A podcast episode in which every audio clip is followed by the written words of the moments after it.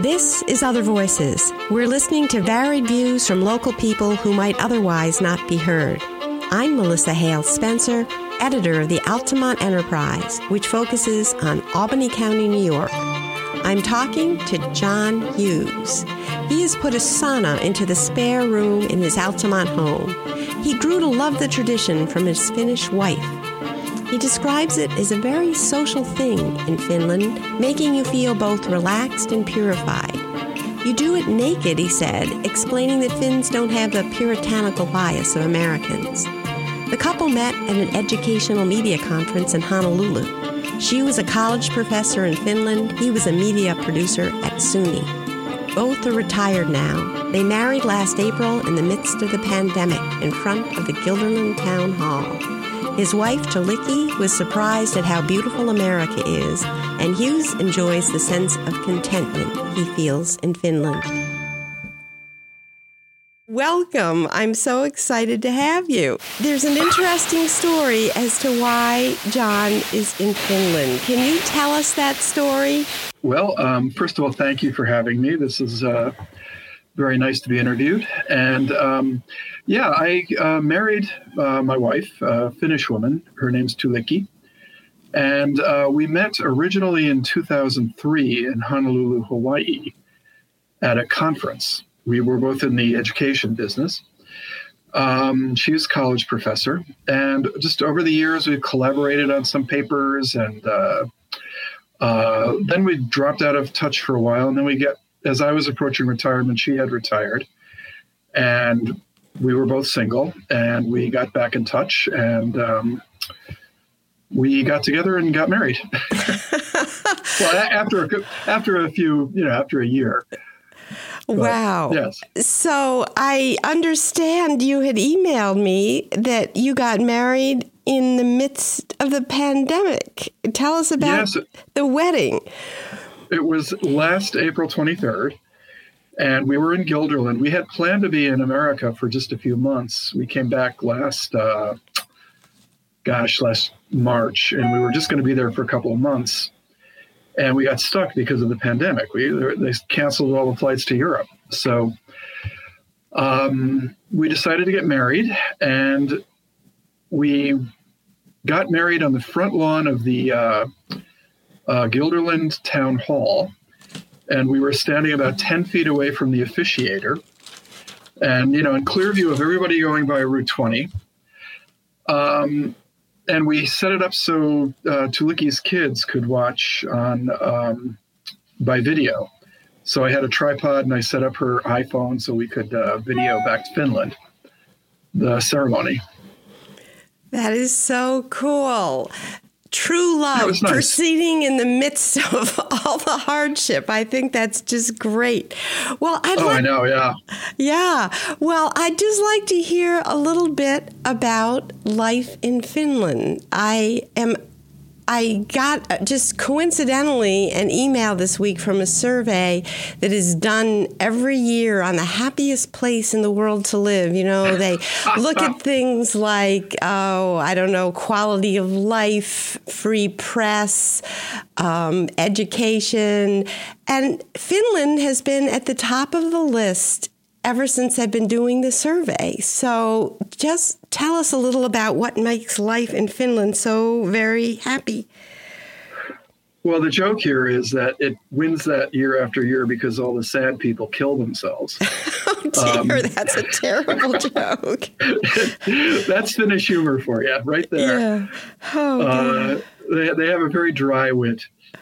Um, yeah, I think you know, I it's hard to say, you know, you can't say happiness, haha, party kind of feeling, but I think there's a real sense of contentment and feeling safe in the society. You know, having the medical system they have, where no, you know, I've told people in Finland about how our medical system works, and they thought I was joking. I mean, they, they really couldn't believe the whole thing about insurance and, and all this kind of stuff. If you're in Finland, if you if you're a Finnish citizen, you get all the medical care you need. End of story. So I think that's a big piece of it is that there's this contentment, this um, feeling that you know terrible things aren't going to happen to you. Um, the society works really well. It's very stable society, and it's very. Um, you get the feeling the government really works for the people, and people have a lot of faith in the government, and they have a lot of faith in the police too. Um, so it's sort of a different attitude than a lot of Americans feel about you know our government and our our way of life. So I think I think contentment is more the word, and it translates into overall happiness. So just describe uh, kind of where you live and what what a day in the life is like. Um, I'm I'm a little hesitant to pronounce the town Hämeenlinna. Is that how you say it? Yeah, Hämeenlinna. Hämeenlinna. Yeah, okay, so just tell us tell us about what that's like where you are. Well, it's a it's a nice little town. It's about the size. I would say it's about the size of Troy. Maybe um, it's about uh, an hour and 20 minute train ride north of Helsinki. And, um, you know, it's, it's, it's just a nice little place. It's on a lake. Uh, there's a rather large, Finland is full of lakes. And there's a very large lake that runs right through the middle of town. So we have to walk over a bridge to get into downtown Hämeenlinna. And, you know, it's just, it's like, uh, you know, culture, Western culture is the same all over the place. I mean, it's, a lot like America in a lot of ways, except for the language, of course. But uh, you know, there's shopping centers, there's a little mall, there's restaurants, and you know, it's it's. Uh, the one difference is that the uh, things are a lot more walkable. Um, you don't have the suburban sprawl that you have in America. People tend to be clustered around town, so it's we wouldn't even think about taking the car to go into downtown uh, to go to a restaurant or something like that you just walk to get there. Nice. So you mentioned the language. Um, I looked up to see, and, and, in addition to Finnish, Swedish is the national language too. What about right. English? How do you get along, or, or, do you speak another language? Oh, I wish I spoke Finnish. Um, yeah. the, the thing is, Finns are very well educated. I mean, that's part of the whole happiest place. I mean, education system here is amazing. It's really one of the best in the world. And everybody speaks English. I mean, people at the checkout counter, um, you know, the guys at the garage, everybody speaks English, you know, some better than others, but it's not hard to communicate. Um, what gets hard is, is sort of like reading signs. And when I go shopping and I try to read labels on things, it's, uh, it's really hard to even get a clue of what's being said because um, Finnish is not in any way related to any Latin based language or Germanic based language or Indo European language. It's a completely different language that's kind of, um, I think Estonia, Estonian is the closest relative to it. And um, it's, it's a little hard to understand signs and you know, like if you see something in French or even Swedish, you see you get sort of an idea of what they're trying to say. You can pick out words, but you can't pick out anything in Finnish at all. Does it have and, an alpha? Mm-hmm. does it have an alphabet? Yeah, it's the same as English, except yeah. um, uh, uh, there's a few extra letters, um, vowels with umlauts in them, basically. Uh huh. And I haven't really gotten the, you know, the pronunciation of these things there's huge difference between ah and ah it can totally change the meaning of a word and i haven't really gotten the hang of that well that would be hard so you mentioned this superb educational system and you and your wife both are immersed in education or were for your career so tell us yeah. tell us about what the education system is like in, in finland um, well, I, you know, I don't know a, a whole lot. You know, I, obviously my wife knows more. She was a, a college professor at uh, Oulu Polytechnic Institute uh, up in Oulu, which is probably halfway up the country um, to the north. Um, it's just it's it just seems to be a superb system. They they're they're routinely get top ratings for high school mm-hmm. uh, education, and she was an education professor, which which is a very nice thing. And it's interesting because the um, the college system is kind of bifurcated. Uh, there's sort of a uh, academic part of the college system that's like biologists and physicists and chemists, that sort of thing. And then there's a more, um, what do they call it? Uh, you know, like they have another section that goes for teachers and um, even craftspeople get a fairly high level college education. Like if you're going to be a machinist or something like that, you still go to college for it. Yeah, and what I was reading, it looks like you the kids there don't start school until seven. So I mean, there there's more time at home, or are they in daycare yeah. during that time? It, it's a, like the primary years. It looked like was six years, and then the secondary school was three years. So it was shifted yeah. later than here. And there's such a movement here for preschool and actually having kids in a school environment here, starting at age three now, or even you know younger than kindergarten. And there it seemed like you know starting at seven would give you a different kind of well, they, start to your yeah, education. They, they, do have preschool. Um, you know, the formal, uh, you know, first grade starts at seven, but before that, they do. Uh, my wife's grandson is five, and he goes to preschool. So um, yeah, they do have a pretty extensive uh, preschool system here. And yeah, I can't figure it out because they don't have any homework. Um, I'm always seeing kids walk. You know, they have odd hours for the schools. Um, partly that's because of the COVID, but you know, kids don't seem to be in school for a real long time, and um, somehow they get very good results.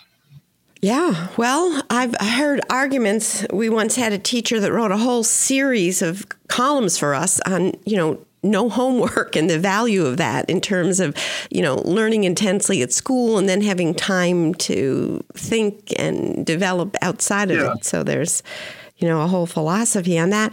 Well tell us about what it's like with the pandemic in Finland. How how are the restrictions there and how has that affected life?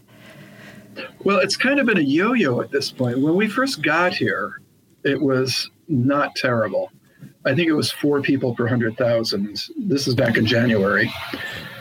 Um, and since we've been here, it's sort of gone up exponentially.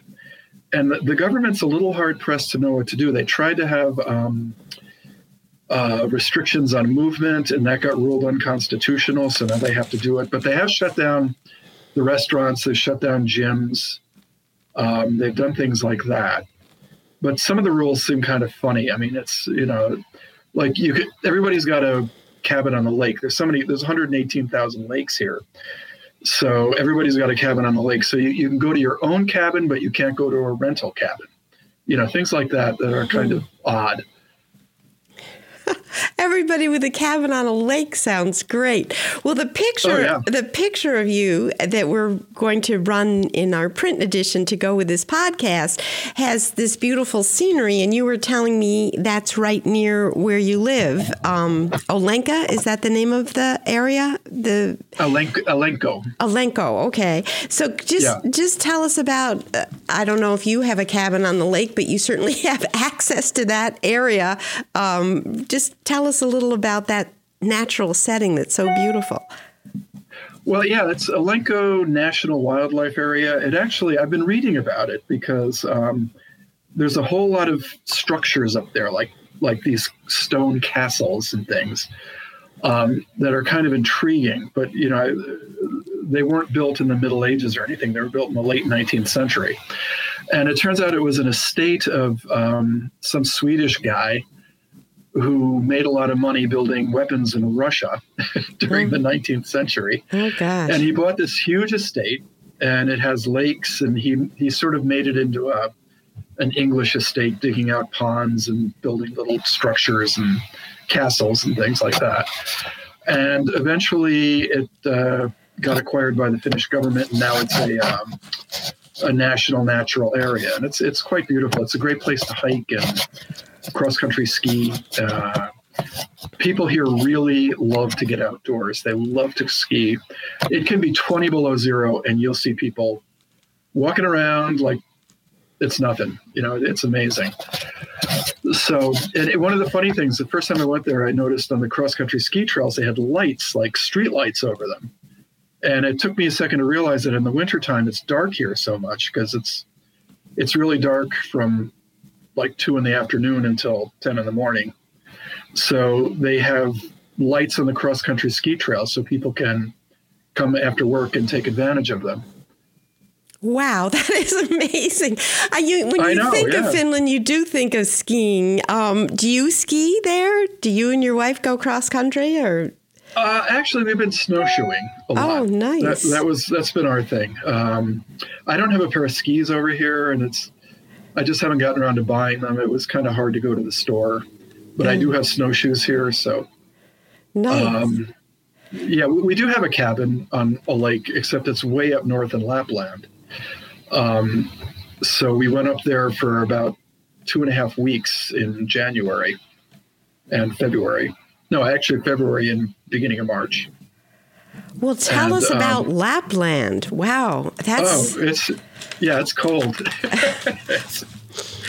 we uh, we happened to go up there at the beginning of a cold snap, and um, it got to be 27 degrees below zero Fahrenheit, which is pretty cold. I mean, you don't realize I've never been in cold like that, and it stayed that way for a week.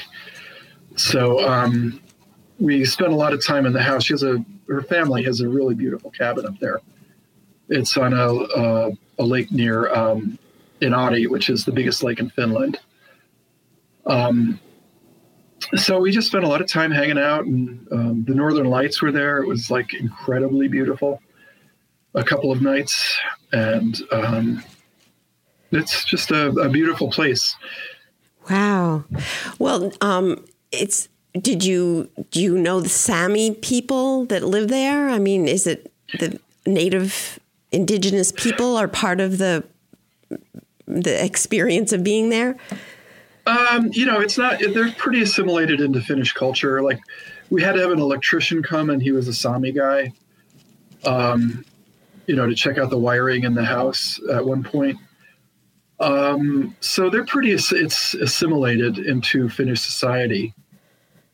Um, but yeah, I mean, you know, there's definitely you know traces of their culture, and there are in in the town of Inari. There's a couple of uh, Sami cultural museums, um, which we've gone to, which are really excellent. Nice. And it strikes me how similar they are in many ways. Their music and uh, a lot of their cultural artifacts, like baby carriers and stuff, are so similar to um, American Indian. And and their clothes too. They, uh, you know, they they do a lot of bead work and uh, and their traditional clothing. So it just makes you wonder if you know people out of Siberia, some of them went west and some of them went east, you know? Yeah, huh. Well, you mentioned the, the long hours of darkness. What, tell me, and you must then on the other season get the long hours of light. It just, what's it like living, living in that kind of environment? Yeah, I'm, I'm not really used to it. The first time I came here was in June, two years ago. And, um, well, it wasn't the first. Actually, it was the second time I came here, but the first time I came here in the summer. But it's kind of hard because we're not that far north, but still, it's um, you know, at three in the morning, it's like dusk out, and combine that with a seven-hour time difference, it can really affect your sleeping a lot. So we actually went out and bought blackout curtains because it doesn't bother my wife that much. Um, um, uh, she's used to it. She's grown up with it. So being light at midnight doesn't affect her at all. Um, but for me, it kind of keeps me awake. Yes, yes, it would. And yeah. but what about the other side, the darkness? Does that get depressing having so such long stretches of darkness? Um, I don't. Yeah, I don't. It, it's kind of comforting in a way. It's you just hibernate. You know, it's kind of it's interesting. They, they, they say up in Lapland, people just sleep from December until February. they don't do much. It's kind of a pain in the neck because when we were trying to do stuff up in Lapland, um, there the days are really short in, December, in the winter. Yeah. And um, you get like four hours of sunlight. And it, um, if you want to do something like go out uh, um, snowshoeing or something like that, you really have to plan it so you you get back in time before it gets dark. Yeah, that's something. Well, another, when you had emailed me to set this up, you mentioned that both you and your wife worked in distant learning. And I just think right. it would be interesting to hear about that now because in the age of coronavirus, everything has become distant, you know? And I, I just, know, yeah. yeah, I just wonder, just tell me a little about your work and her work and any thoughts you have on this current world we're all living in, um, you know, where we don't really see a lot of people. we just, you know, relate as we are now over the computer.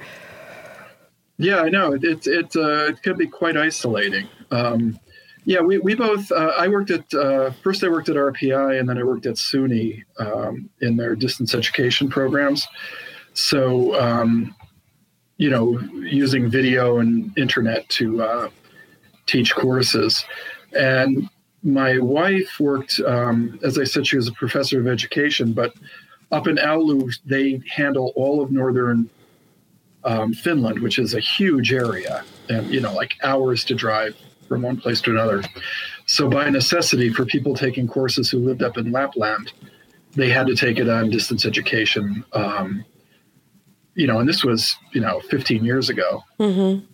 So they would use different uh, distance education platforms, but uh, you know, both of us kind of agree that distance education works very well, except it's really isolating. And, you know, we both worked in programs where people would get together periodically and have actual human contact, that sort of thing. And, you know, that's difficult now in this situation.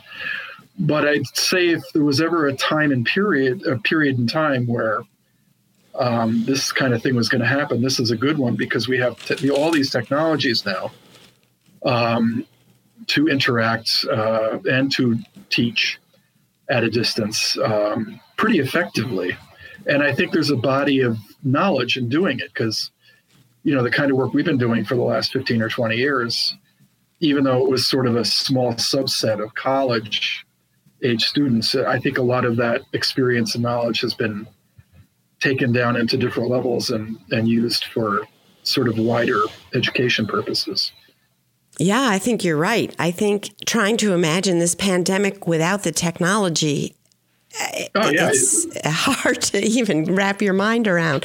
But um, yeah, just anecdotally, you know, talking, or I don't actually talk to people face to face anymore, but listening to them on like a recent school board meeting, there was some some school board members saying that some kids are learning better at home through the computer than they did in the classroom. So I don't know if you have any thoughts for what might carry forward after we come out of this that is beneficial to have learned, you know, through through having this distance learning experience superimposed on everybody. Well, learning styles have been a topic of research and um, you know, for years that there's different learning styles. Some people learn by doing, some people learn by hearing, some people learn by seeing. Um, different.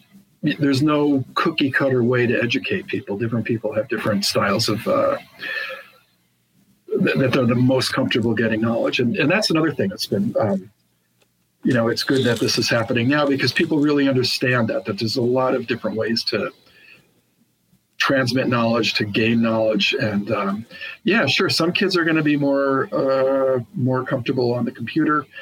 Some kids are going to you know be less comfortable and wish they were in the classroom where they could see the teacher and you know get that one-to-one stuff. Mm-hmm. Yeah, I just wonder uh, if the two of you have long conversations about educational issues, both having been in the field or now that you're retired. Is that something that you've just set aside and are, are doing other things with your time? No, we talk about what we're going to have for dinner. well, tell us about the food in Finland. What do you have for dinner? Oh, it's just it's just like American. I mean, it, everything is pretty much the same. Um, culturally as in America. You know, pasta, rice. You know, some local. There's some local variations, but it's you know, it's not like uh, there's some huge different variety of food here. I think I think the world is pretty homogenized at this point, and supermarkets are supermarkets. Well, that's disappointing to me. Here's Well, yeah. but- yeah, here's well, we, we, we are we're going to be having um, mämmi for that's a traditional um, Eas- Easter delicacy. Uh, yeah, I think it's called mämmi. and what and what it's, uh, Mämmi? It's some sort of rye pudding that I I've heard. uh, You know, I, I've never had it. I've seen people like I watch a lot of YouTubes. Uh, you know, people living in Finland from other countries, and there's a wide range of opinions about mämmi. But um, And you have you on Sunday. yourself have you you've never experienced Mämmi. This is going to be new for you this Easter. so, this Sunday, yep, Yeah. check it out. Okay. Well, uh, here's a very, very weird question. Oddly, one of the things I think of when I think of Finland, because I don't know a lot about Finland, is saunas. Do you have a sauna? or are they not as frequent there as, you know, popular culture would have it? There are more saunas than people. I'm not kidding. Okay. No, we have we have one in our apartment. I've never been to anybody's house who doesn't have a sauna. So tell us about why the sauna is important. I mean, do you use it and what does it do Oh, for yeah. you? Yeah. We try to keep it down to every other day just to save electricity, but I love it. I mean, I I, I actually got one for my house in Altamont um, when we got stuck there and we couldn't go to the YMCA anymore. Um, I bought a sauna kit and built a sauna in my extra bedroom. Um, So- but here, What is it you love about it? What just describe the experience? it's very relaxing. It's um, we usually do it for about 15 minutes, and we get it up to about 70 or 80 degrees Celsius, which is about 170 degrees. Um, it's hard to describe. It's just very relaxing, and you feel you feel very purified when you get out of it. You feel very relaxed, like you just got rid of toxins. You sweated a lot um, and it's just a it's it's sort of a way to sit and socialize and talk and relax for a few minutes in in this little room. And it's a very social thing here in finland. I mean people and everybody you do it naked. So it's like it- you know it's a little awkward sometimes you know. And you But- sit but, and um, chat and just relax. yeah yeah yeah, Yeah. and uh, they don't they, they, they don't have the puritanical background that i think america has so Yeah. it's no big deal to just get naked in front of a group of people and sit in the sauna. So you mentioned Altamont. Are you the two of you are going to be living kind of a split life? You're going to be spending half your time in Finland and half in Altamont, or how how is that going to work?